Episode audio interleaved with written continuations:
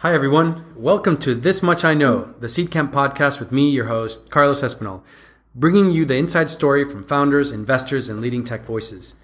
Tune in to hear from the people who built businesses and products, scaled globally, failed fantastically, and learned massively. Welcome, guys. Today we're going to talk about growth marketing. With me, I have one of the leaders in the space, Matt Lerner, who's the founder of Startup Core Strengths, he was also part of the 500 team, uh, leading up the Distro Dojo team. We're going to hear his entire story and also what he thinks about the role of growth marketer and in companies today. Welcome, Matt. Hi, Carlos. So let's start off with what we always do, which is the very beginning, what you did in college, um, what you did, what was your first job, and then how did you get into this space? All right. Um, so in college, I was a philosophy major and I think it wasn't until my second year, Parents Weekend, when I found out all the other philosophy majors had trust funds. And I was going to have to someday get a job that I realized that might not be, have been the best decision in hindsight. Uh, so I did a graduate degree in communication and somehow managed to convince somebody to hire me in a marketing job. Um, but during my summer job, I, I, worked in a refinery every summer in Cleveland. Like refinery, like uh, oil refinery? Oil and hazardous waste. Nice. And, and it was hot. And those guys told me, you know, Matt, go back to school, get an education so you don't spend the rest of your life working in a place like this. And I think that was probably a better education than the philosophy degree, that summer job. But uh, anyway, so I did end up, um, you know, studying communication in graduate school. And you could see, this was 1994, you could see the world of communication was changing. People were sending email, the World Wide Web was about to come out. Like, it was a revolution in communication. And I said I could sit here in this ivory tower and study it, or I could go be a part of it. So I moved to Silicon Valley, took a marketing job at a startup. Um, it died about nine months later, and then uh, I took a job with another startup, and it, it, died about six months later. You didn't. You had your actions had nothing to contribute towards their death, did it? No, I was like the new grad. Nice. I didn't. They didn't give me enough power to cr- destroy their companies. That wouldn't come till later in the story. Nice. But um, yeah, third startup, we actually managed to turn it around and start getting some customers, and we sold the company to a company called Macromedia that was then later bought by Adobe. Um, took some time off, traveled a bit, which is unusual for Americans. Um, came back and joined a company called PayPal in 2004. Uh, and you can imagine how that went. Uh, but I worked, you know, they just were growing. I mean, the time I was there, they grew about 15x in like the 11 years that I was there. So I, I did various marketing roles uh, throughout the company as they kind of grew from startup all the way into like big giant corporation. Moved to the UK as part of that uh, to run their sort of SME B2B business in Europe, actually just in the UK. Um, yeah, and then I, I left to join 500 startups, do early stage investments in the UK. And one of the things I found right away working with startups in Europe is that compared to startups in the Valley, most of them just don't know how to grow mm. quickly and they don't understand that sort of growth mindset and process. Mm. So, so, let's I'm going to pause it there because I want to knowing what we're going to get into growth in, in a second. I want to uh, focus a little bit on uh, your experience at PayPal and then how that became perhaps the foundation for what you use now, the playbook that you use now. So how long? How many years was it total? Uh, PayPal. At PayPal, eleven years. Eleven years, and I mean that that's a proper tenure um, yeah. If you had to summarize it to three points, like the key top three things that you learned at PayPal that you then used as a foundation for what has become, you know, your new company. Yeah, sure. Um, I think in the beginning, uh, it was really scrappy. We would just kind of think of stuff and go do it. And I guess I learned like whatever they might teach you in rule books and textbooks is not the place to start. It's just sort of listen to your customers and think hard about the problem at a systems level and do stuff that makes sense. Um, so that was super important. Uh, the next thing, I mean, is I started advancing the organization, building teams, you know, I suddenly, I, I had to build a team and hire people and I hired badly, uh, and pretty quickly learned that I need to start to learn to evaluate people. And that's, I mean, I don't need to tell you that's about one of the most important skills a leader can have in life. Um, and then in the late stage, I mean, these companies, these guys are making $10 billion a year. And so, and I was managing a big team, a medium sized team, but figuring out the right answer was no longer particularly valuable. I had a bunch of bright people on my team who could. And getting the organization to, the whole organization to align the resources and move and do things became the, the crux of my job. And I think in most organizations, when you get to a certain level, that is what leadership becomes is as much about figuring out the right answer as getting the whole organization aligned to do it. So I want to play with that idea a little bit more because it's one area that is perhaps very linked to growth from a marketing point of view or from a sales point of view, but it starts with the people. And having worked at a company like PayPal, you, you were probably exposed to quite the the cutting edge of a company that scaled to a massive uh, size. I mean, there's not many companies you can point to that have scaled that, not only just locally, but and across a couple of products, but across a whole bunch of products and internationally. So if we if we go to that um, and we focus on people, what is the key mindset, the key attribute that needs to be imbued into the people so that they collaborate and scale without falling apart? And then how does that translate into um, scaling it from an organizational point of view so that it, it, it gives the flexibility without stifling growth? From, I think from PayPal on through my entire career, hiring and managing teams, working as an investor, you're constantly in this position where you need to evaluate people. And certainly from startups, it always does come back to the growth mindset, but that's kind of a fuzzy term. So I'll, kind of define it for you. And, you know, you get to the point where if you hear enough pitch meetings, you do enough interviews, you can really spot it pretty quickly. But this is people who are not particularly attached to their ideas or their worldview. People who are constantly taking in more information, assimilating it, recalculating. And they just tend to be obsessed with learning and putting themselves in new uncomfortable positions all the time to force themselves to keep learning more. So they tend to be uh, this odd mix of humble and curious, but also very goal driven and highly motivated. I mean, that's, that's almost, um, it's almost putting it back on the people and saying, you just have to hire the right people. Um, because those are habits or those are attributes that are intrinsic to someone, not necessarily ones that are easily picked up at the organizational level. So how, you know, it, I'm going to try to avoid you giving me the, the, the, the answer of like, well, you just have to hire the right people, which is fine. Like you, you inevitably do, right? But the, the trick is how do you also foster that environment so that when the people are on the, on that border or are discovering who they are and what they want to be, that it, it fosters that in, in the mindset of the organization. So how do you cause the people in your organization to behave with a growth mindset? In effect, yes. Okay. As a leader, I think it, it all, people will do as you do, you know, do as you say, I say, not as I do. Well, people will do as you do. And you need to model that behavior. Uh, I think a great example of when I saw that at PayPal, uh, we were kind of late in our tenure and a chap named uh, Scott Thompson had been running it and he came from Visa and he was very sort of corporate and the place had just sort of, I think, lost its way in terms of listening to the customer. And then uh, a guy named David Marcus came in and became president. And he had started a company and then sold it to PayPal. And he was much more of a startup type thinker. And in one of his first all hands meetings, uh, he was talking on stage and he was launching the PayPal Here card reader. It was like a little thing you plug into your phone. And he started talking about the mistakes he'd made really openly. You know, we chose the wrong part supplier and we compromised on this to save a few bucks and it didn't work and we had to recall all the devices. And that's on me and that cost us this many million dollars and I won't do it again. And we're all making mistakes every day. And it's going to be expensive if we make mistakes, but it's much more expensive if we don't talk about them. So, you know, we need to share our mistakes and learn from them. So I think that was a, just a really good example of modeling that behavior. And then I think ask a lot of questions, even questions that you think you know the answer to, uh, because people don't think as much when you tell them something as they do when you ask them a question. Mm. I'm going to use, I know that you're not actively involved with the distro dojo team, but I'm going to borrow the term dojo for, for this question.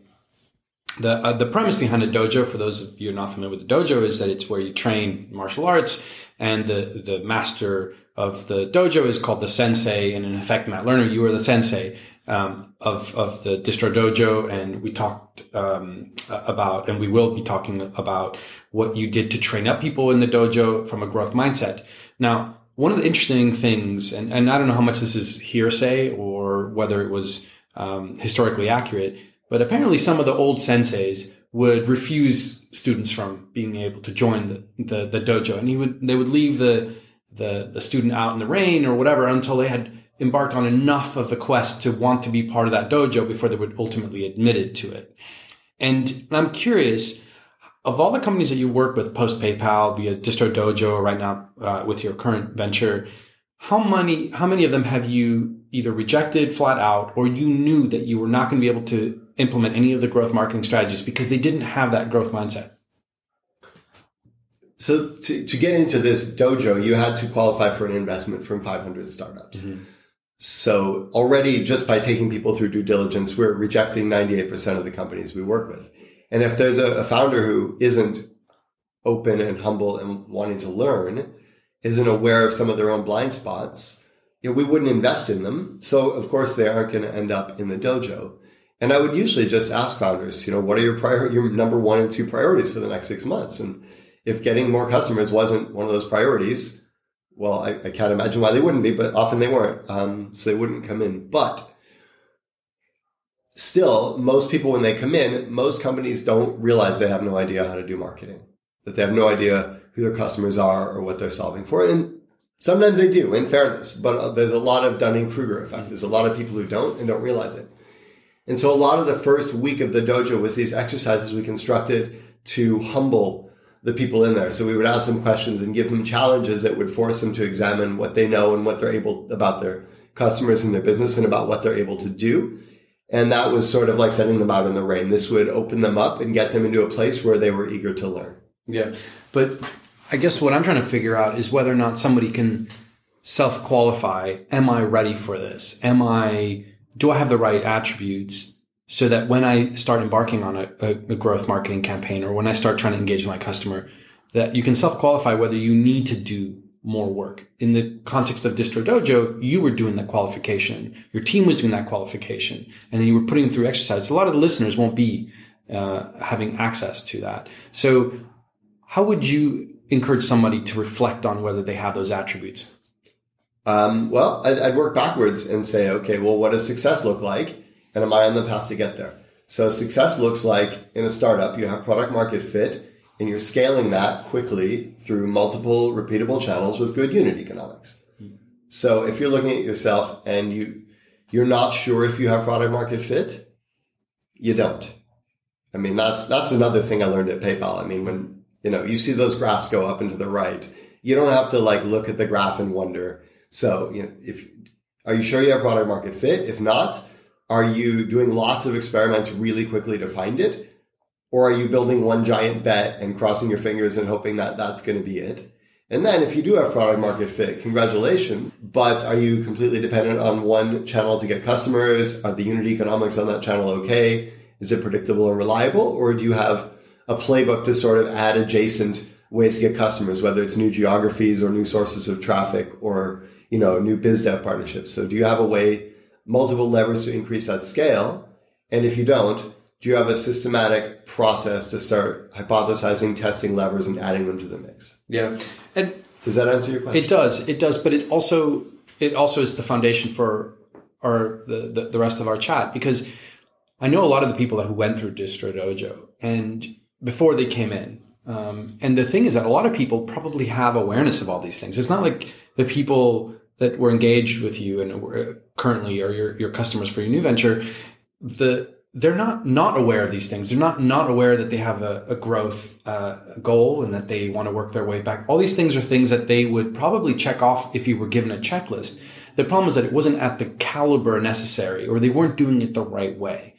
So maybe this is a chance to sort of dig deeper um, on the on the website um, the you know the, since we're talking about Distro Dojo right now on, on the website of Distro Dojo, it um, it says the distro staff lead the program, kick your ass, closely track each company's OKRs, key metrics, and growth progress.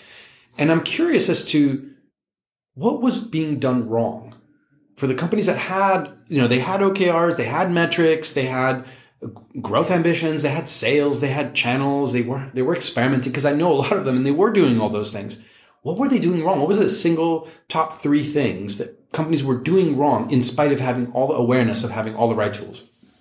Have you ever heard of the Anna Karenina principle? No. There's a line in the beginning of the book that says something to the effect of happy families are all alike, but each unhappy family is unhappy in its own special way. And I think, I mean, I could give you a list of, of 20 things they're doing wrong. Do it. But instead, let me tell you what right looks like. Because okay. when things are all aligned and they're working, it goes well. And I know this sounds like a, a, cheesy transition into a sales pitch, but this is what the five core strengths are. Mm-hmm. Like the five things that a company really needs to have sorted out. Um, and, and everything that goes wrong is, you know, either some variation of this or bigger startup problems like founder relations or something like that. But so the first one is the message, which is the proposition. You need to understand the thing you're doing for your customer, how you're helping them in their life. And you need to be able to talk about that succinctly, present that to the customer in the right place where the customer is looking for a solution to that problem at the right time. And in a way, because customers are going to give you like three seconds of their attention. So it needs to be exactly the right words or images or whatever to hook them in. So message is number one. Number two is metrics. You get what you measure.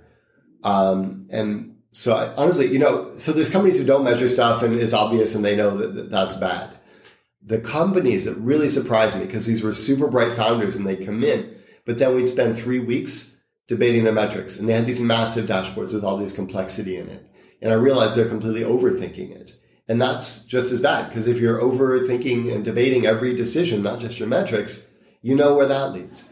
So getting, finding the sort of rate limiting step in your startup's growth for the next 90 days, not, you know, forever, and just picking a point and focusing on it and measuring it correctly. And then, yeah, there's that focus. Any, if you take any of your big winners, so sorry, number one is message, number two is metrics, number three is focus. If you take any of your big winners and look back, you'll see that in the end, like 10% of the stuff they did caused 90% of the growth, and 90% of the stuff they did ended up in hindsight being a waste of time. So the key is to not be random in that search, to be very guided and directed and be running tests and experiments of hypotheses that will get you closer to finding that 10% faster. Hmm. So focus is number three. Um, and then process. So once you're running those experiments, the process is sort of the, the drumbeat that keeps it all going. You've got to, pro- it amazes me. You've got a prioritized backlog of growth experiments prioritized by effort and impact. No, no, product team would ever function without a prioritized backlog. And almost no marketing team actually has one. So you're doing that. And then you're running, you're saying, okay, we want to do this big, hard thing. What's the, but it's big and hard and takes a long time. So what's the riskiest assumption? And what's the quickest, easiest way we can test that one assumption first before we really invest in building the feature or buying the TV commercial or whatever? So you follow this process. We have companies run on weekly sprints. Mm-hmm and then, of course, the last thing is team uh, and growth mindset and the right people in the right roles, which we talked about. So mm.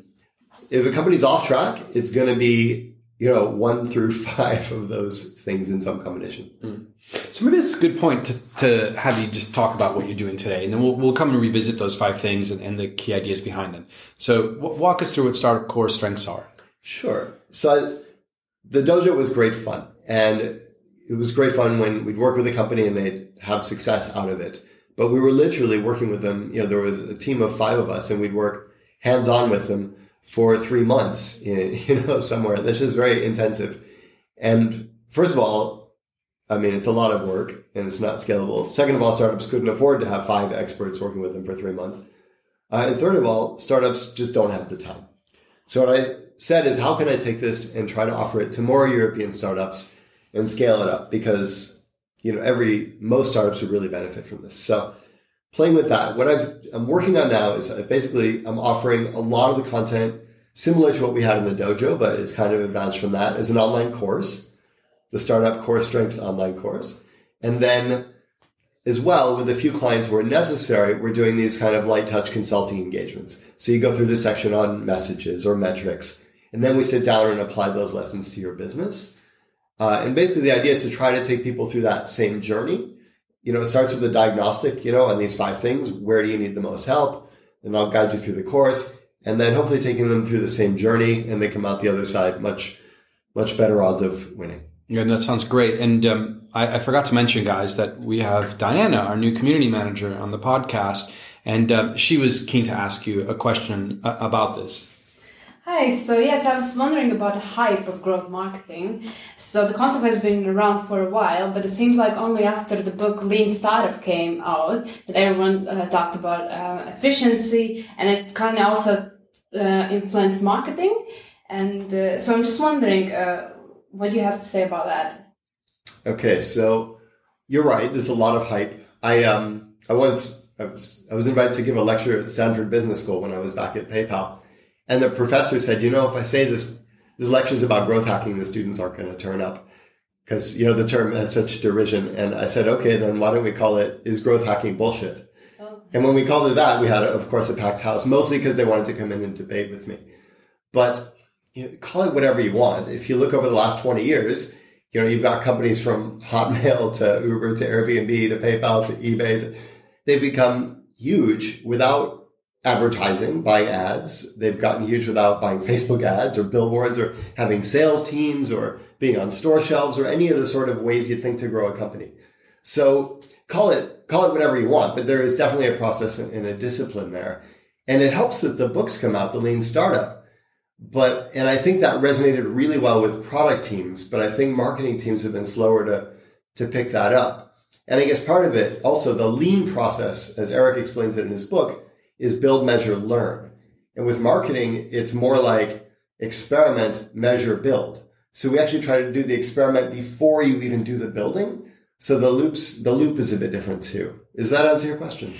So what's interesting about, about that is clearly it, it, the foundation of your company is shifting the dialogue away from what people's perception of growth marketing is and moving it more to what seems to be the fundamentals and then leveraging what we've learned from the product world and applying it to the marketing world and maybe not even calling it that. So what, what would you call it? What, what, what would this new discipline be called if it's not called growth marketing?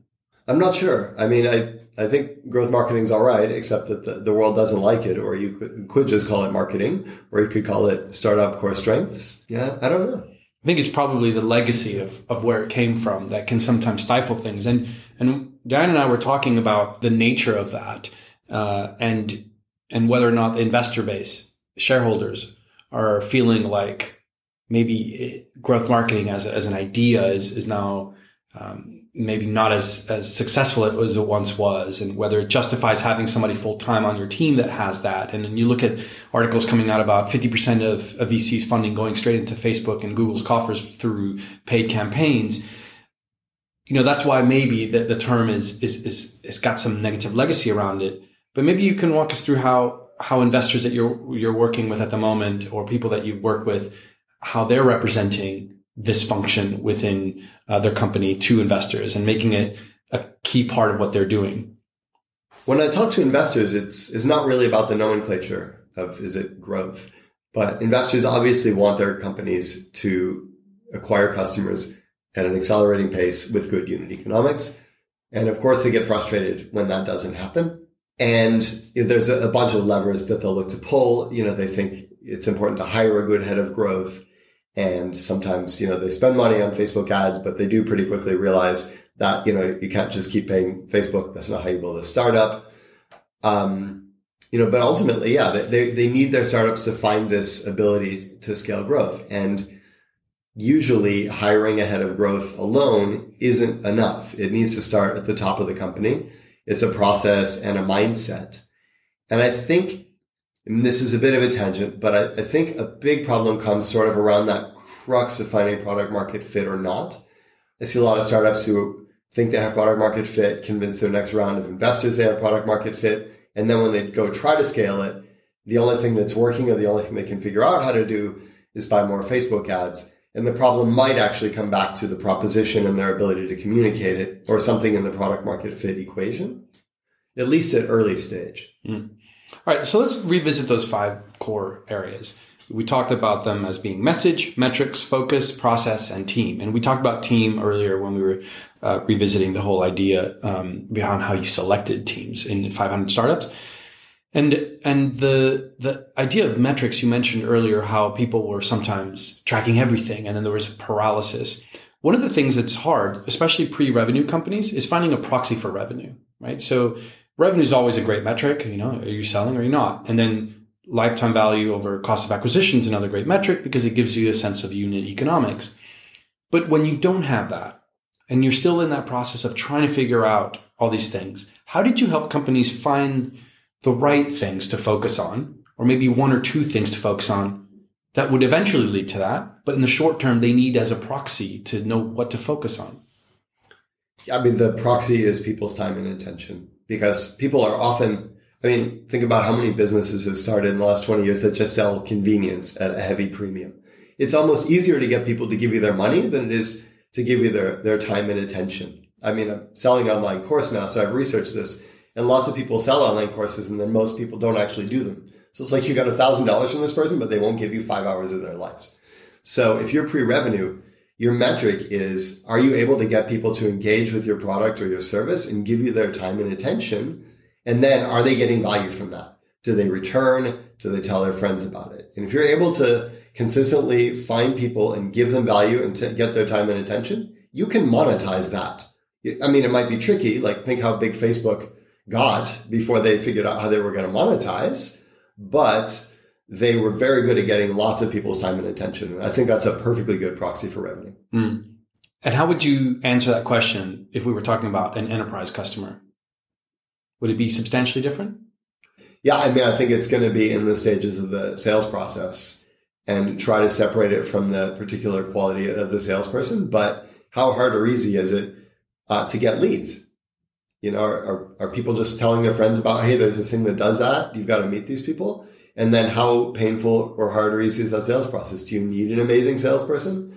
Or is it easier than falling off a log if you tell people about this proposition to get them to say, hey, yeah, I'd love to check it out? Hmm. Diana had mentioned one thing earlier about um, sentiment analysis. How much is that a tool now? There's a lot of really interesting tools that are coming out that will generate that perhaps as a proxy for revenue in the early days, but perhaps later as a early indicator. Uh, some of them are even at the level of using AI to do NLP on on social and um, customer service requests. How much have you seen the best companies using tools like those? Are we talking about uh, big established companies or early stage startups? All, all within, let's say, Series B and earlier. I think for an early stage company, there's there's probably just not going to be that much buzz out there. Mm-hmm.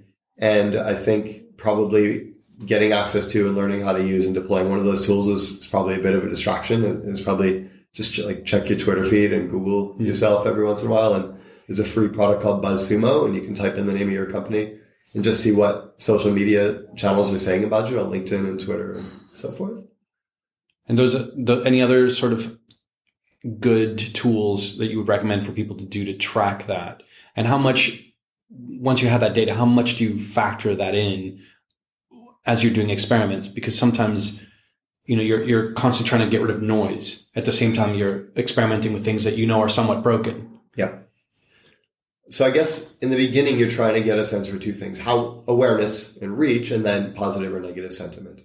So good proxies for awareness. One's just going to be organic search volume, the number of people who are searching your brand name or your trademark. Um, and you can just see kind of what's coming to your site. That's a big one. Uh, and then in terms of sentiment, yeah, as I said, use something like Sumo and just sort of look at it and see qualitatively what the conversation's like around that. Um, now, when you're bigger, suppose like you're running, you do some brand work and you want to see, hey, is that really moving the needle? So I've worked with companies where, for example, they tried television advertising in a particular market. And so a few ways that we had to pick up that signal. Obviously, you know, if you're getting lots of customers from that market, you know people's location and you've not had them before and you've not done TV there before, that's a great signal. Um, good brand work will also improve if you're running Facebook ads. It will improve your economics. So when we turn TV on, the CPAs go down, the conversion rates go up. When we turn the TV ads off, Facebook gets more expensive again. Uh, and then again, also just keeping an eye on your sort of organic inbound traffic over time. Well, Matt, it's a no-brainer that personalization is uh, very important nowadays. But how do you apply it when your business is growing? How do you deliver it uh, uh, at scale? Well, I mean, I think the particulars of it depend a lot on uh, on your individual business. Um, but in any case, it's a hard thing to do, and it's a hard thing to do well. So I'd say the first thing is understanding in the customer journey where it makes a difference, which little touches make the most difference. For example, um, there's a cognitive heuristic called the primacy recency bias, which means if you ask somebody, how was your day? uh, they're probably going to tell you how their day ended. They're not going to sit there and go through each hour and be like, well, nine o'clock was about a five out of 10 and 10 o'clock was really good, but 11 o'clock sucked because I was getting hungry. So, or exa- same thing. If they're going to remember the last thing, then make sure the very end of the customer experience is really positive and memorable and sort of net promoter creating. And then the other piece I'd say with a lot of the best companies now is some stuff is just really, we're, we're just not there yet with machine learning and just kind of have the Wizard of Oz effect where some of it's automated and some of it's not. So I know a bunch of chatbot startups that'll do different services for you. And the chatbot has like 90% of the conversation and then a human jumps in for the 10% where it's not working. And then, the chatbot coder is sitting there with them trying to automate those cases. It's, it's a funny one because you, are you seeing that as a trend? Like the, the need to be hyper personal uh, in order to be able to have more effective growth marketing? Do, do you see that you know, like on, on social channels and everything. That, that um, I, I, met a company recently uh, that um, does AI level personalization on all your media assets to target your customers at the individual level. Are we at the point in the Cold War of of uh, advertising and marketing messaging that you need a tool like that really at the early experimental days to really stand out? I think it depends what you're selling. Um, if it's kind of a low price point, low touch thing, you generally need to win people's trust. There's lots of well established ways to do that in marketing, you know, exposure effects, them seeing you a lot, uh, endorsements from authorities, things, you know, there's, there's all sorts of ways to win people's trust. Personalization is tricky because depending on the context and how familiar they are, uh, it might come across as winning trust or it might come across as creepy. And so you need to sort of keep that in mind. But if you are selling something that's kind of more expensive or market or the experience you're selling is kind of a long, complicated thing. It's not like PayPal send money to your friend, but you know, you're doing this more complicated software as a service. Then obviously, um, you know, you're probably competing with a human doing the same thing offline, in which case the personalization really has to be there. Um, or else you, your product's going to fall flat. Hmm. It's a good, good way of thinking about it. So if we jump back into your five things, um, one of the ones that um, I wanted to cover before we wrap things up is, is, process.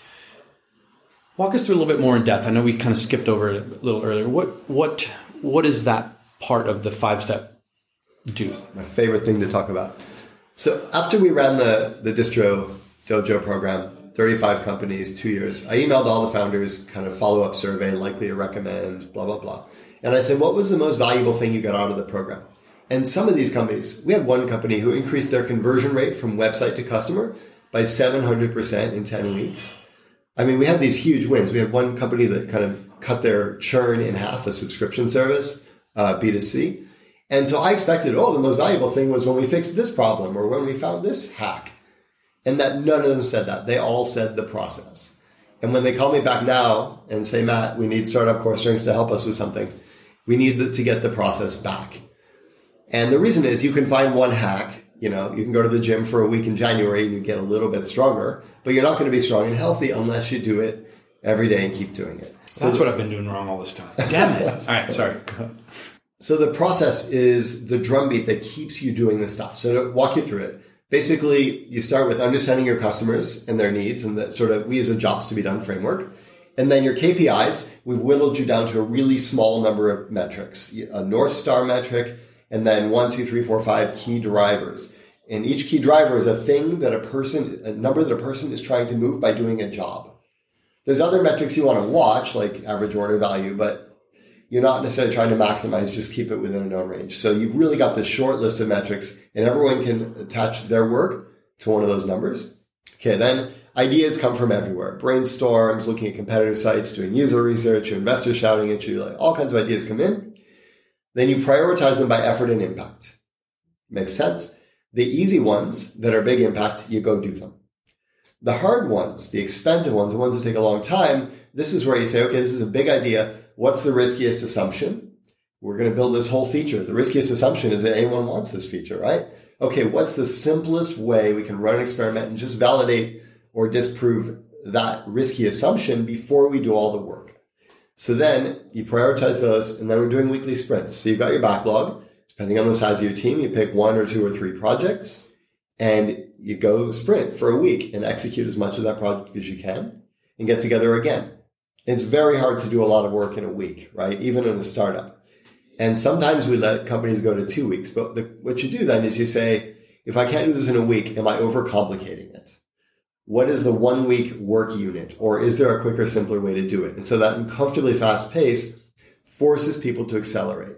Because ultimately, every time you do a test or an experiment, you're learning something about your customers, about your company's infrastructure, about your ability to get traction at scale. And the f- more experiments you can run, like however much burn you have, you've got six months of runway, a year of runway, the company that runs the most, best experiments fastest is going to get to the goal. So you're cycling these weekly sprints, you're running these experiments, 70, 80% of them fail, 20% of them succeed. So you get together in the Tuesday of the next week, say, okay, what did we say we were going to do? What did we do? What happened to the numbers? What was the outcome of the experiment? Okay, why? And then you've got the whole team around. You have this really good discussion. If it didn't work, everyone in the team now learns why it didn't work. They all share that learning. It doesn't stay hidden somewhere. And if it did work, great. Then we all learn about that. And then as a group, you decide, okay, based on that, what should we do next? Go back to the backlog. Is this still the highest priority thing? No, we learned this new thing about our customer. Oh, in that case, let's pick item six and do that. Hmm. Well, thanks for sharing that that um, structure for us if founder wants to get in touch with you to work with you to help navigate those five how, how what's the best way of doing it? This is your chance to promote. I'm, I'm taking a, a, limited number of clients. I'm pretty full up now but also there's the online course available. Uh, you know but yeah it's my website startupcorestrengths.com cool. And we always like to wrap up with one question and today's question is going to be what do you think we're going to look back on 50 years from now and say, how in the hell did we let that happen? I guess it depends who we is, but I think, I mean, this is a very, a very broad thing, but I, you know, in society, it's clear that the difference between rich and poor is getting wider. And there's this, you know, 9.9, 10% of people who have the vast majority of the resources. And most people are really left out and disenfranchised. And, that, that's why you see the rise of populism and election in elections in the United States and across Europe and around the world. And that is creating a dangerous, unstable system. And the way to give people opportunity uh, to, to, I mean, the reason the world is changing very quickly. Technology, innovation, startups are putting a lot of people out of jobs. And that's, that's one of the driving factors in this. And you know, it's maybe I'm underthinking this, but it seems like a really important solution is to help people learn to do new jobs because mm-hmm. lots of new work is being created. And, you know, as a society, we're just, we're not investing in that. And to me, that seems like you sort of ignore that at your own risk. Mm, that's a good point. So look forward to seeing how we solve that. Yeah. Well, I'm trying to do my little part in this. My business isn't this grand, but at least come up with an easy way for people to learn how to do marketing, uh, which is a, a pretty good career. Fair enough. Well, thanks for joining us, Matt. My pleasure, Carlos. Always great catching up with you. See you later, guys. Bye. Thanks for listening. If you enjoyed the podcast, don't forget to subscribe on iTunes and SoundCloud and leave us a read with your thoughts on our show.